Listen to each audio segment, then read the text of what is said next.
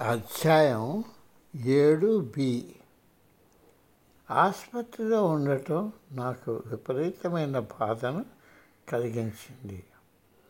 నేను ఇంచుమించు డిస్టాండ్కి స్టాండ్కి ఉన్నాను. అటువంటి నిర్బంధానికి నేను అలవాటు పడలేదు. డాక్టర్ రాజీవ్ డాక్టర్ అండర్సన్ నేను వేరం కోరుకోవాలని కోరుకుంటున్నారు. ఈ మధ్యలో జరిగిన బయాప్సీ రక్త పరీక్షలు నేను స్వీయ వాత నిరోధక శక్తితో ఉన్న జబ్బుతో అదే ఆటో ఇమ్యూన్తో బాధపడుతున్నానని అది పొత్తికడకు సంబంధించిందో గ్లూటెక్ ఎలర్జీ అవ్వచ్చని సూచిస్తున్నారని భావించారు. ఎటువంటి క్యాన్సర్ ఉన్నా ఆనవాలు లేదు. అయినప్పటికీ నా అవయవాలు పనిచేయడం మానివేస్తున్నాయి. దేహానికి ఎంత తక్కువ నష్టంతో అది మరల పొందడానికి వీలవుతుందో సహాయపడడానికి డాక్టర్లు ప్రయత్నిస్తున్నారు. ఇంకొక ఎండోస్కోపీ చేస్తున్నప్పుడు డాక్టర్ గారు నాకు ఎక్కువ మోతాదులో ప్రశాంతత చేకూర్చే ఔషధం ఇవ్వడంలో వెనుకాడటంతో నేను అది జరుగుతున్న మధ్యలో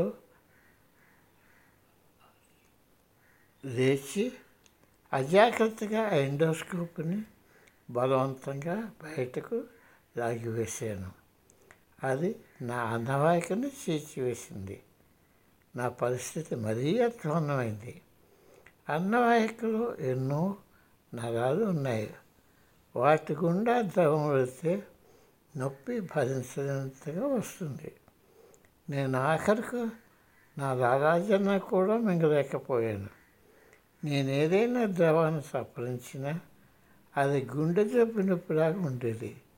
దానికి ఏమో స్పష్టమైన చికిత్స లేదు. డాక్టర్ నన్ను పరీక్షించి నాకు రక్తనాళాల ద్వారా పంపగలిగిన కృత్రిమ మాంసకృతులు అవసరమని చెప్పారు. దానికి నాకు ఎలర్జీ వచ్చింది. అప్పుడు వారు నన్ను గొర్రెపిల్ల మాంసంతో సూపు చేపలు తీసుకోవాలని సూచించారు. నేను మాంసాహారిని కానని వారికి తెలియజేశాను. వారప్పుడు నాకు ముక్కుకుండా కడుపులోనికి పంపే గొట్టం గ్యాస్ట్రిక్ ద్వారా ఆహారం అందించడమే ఉన్న ఒకే ప్రత్యామ్నాయంగా భావించారు. నేను దాన్ని తిరస్కరించాను. శాకాహారిగా ఇది నా తుదిపోరు రెండు వేల సంవత్సరంలో నేను చేసిన నిరాధ్యాధ్యక్ష నేను స్థిర మనస్కుడిగా ఉండటానికి నాకు సహాయపడింది. ఆకలిని మర్చిపోవడానికి నా మనసుని నిగ్రహించుకోవడం కష్టం కాదు. వార్డు మ్యాటర్ని అందరిలో పెద్ద నర్సుని రాజీవ్ పెంచి నాసు నాసో గ్యాస్ట్రిక్ ట్యూబ్లోకి లోపలికి తోయమని ఆదేశించాడు. బలవంతపు చికిత్సకు గురుదేవులు ఎలా తిరస్కరించేవారో నేను జ్ఞప్తికి తెచ్చుకున్నాను. ఆ ట్యూబ్ లోపలికి వెళ్ళకుండా నా ముక్కు రంధ్రాన్ని మూసివేశాను. దాని లోపలికి చూచాలన్న వాళ్ళ ప్రయత్నాలతో ముక్కు నుండి రక్తం కారణం మొదలైంది. రాజీవ్ రెండో ముక్కు బృందం ద్వారా ప్రయత్నించారు. అక్కడ కూడా అలాంటి అడ్డే తగిలింది. ఆయన కొంత చిరాకు వేసింది. ఇప్పటికి కూడా నేను కావాలని ముక్కు బృందాలను మూసివేశానని ఆయనకు తెలియదు. రేపటి రోజు ఎనస్థిషియా వైద్యుడిని జనరల్ ఎనస్థిషియా ఇచ్చేటట్టు ఏర్పాటు చేస్తానని బెదిరించి వెళ్ళిపోయారు. మరుసటి రోజు కొన్ని ద్రవ పదార్థాలు ఎలాగో ఒకలాగా మెల్లమెల్లగా త్రాగుతానని నేను ఆయనకు హామీ ఇచ్చాను. అలాగే నా బరువు పెంచుకోవడానికి కొంత సూప్ తీసుకోవడానికి ఒప్పుకున్నాను. అతి సులభం కాకపోయినా మందులాగా దాన్ని కొంచెం కొంచెం సప్పరించాను కొంచెం మెరుగు కనిపించింది. దానితో డాక్టర్లు మొదటి మెట్టు ఎక్కేమని భావించారు? నేను బయలుదేరినప్పుడు కొన్ని గురుదేవుల పుస్తకాలు నాతో తీసుకుని వెళ్ళాను.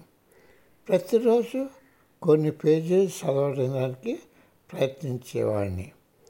ఆగస్ట్ నెల మధ్యలో నేను తిరిగి రిగ్మిద్ హిమానమస్సు చదువుతున్నాను.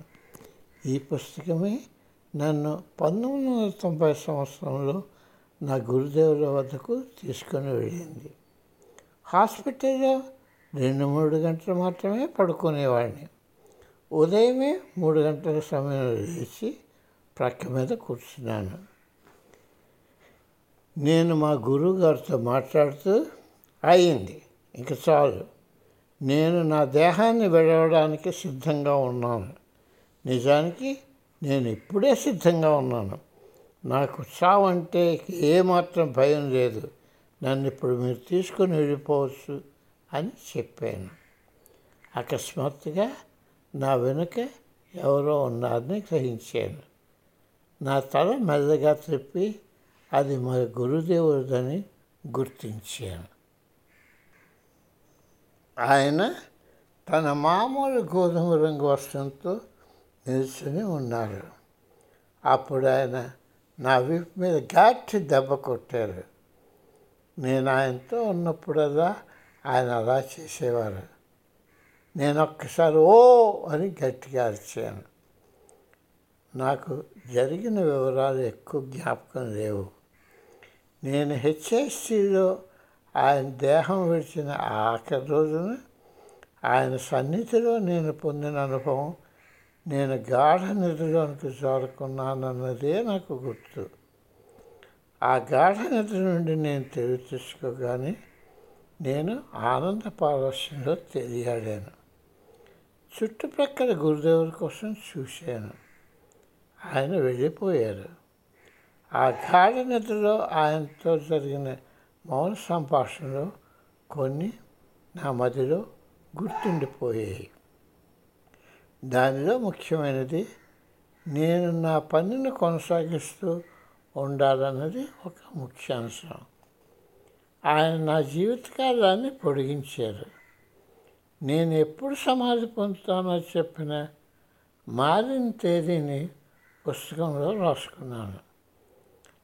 నాకు జ్ఞప్తికి ఉన్న విషయాలన్నీ ఒక పుస్తకంలో రాసుకున్నాను.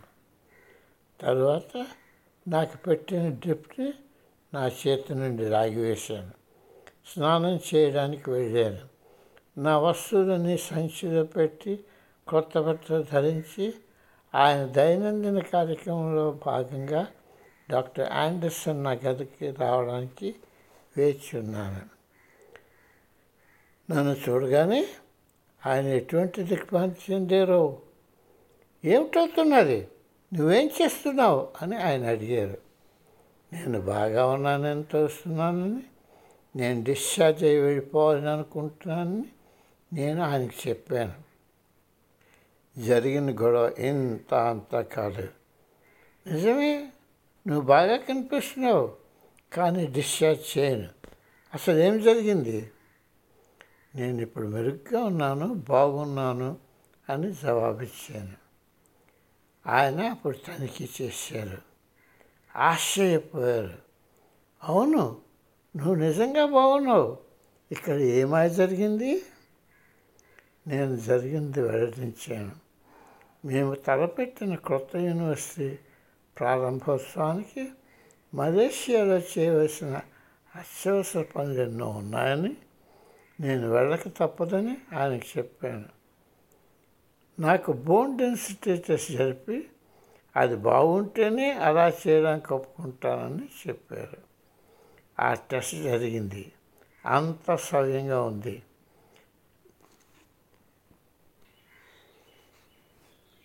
నన్ను ఆయన డిశ్చార్జ్ చేసి ఒక నెల తర్వాత పునఃపరిశీలనకు రమ్మని చెప్పారు.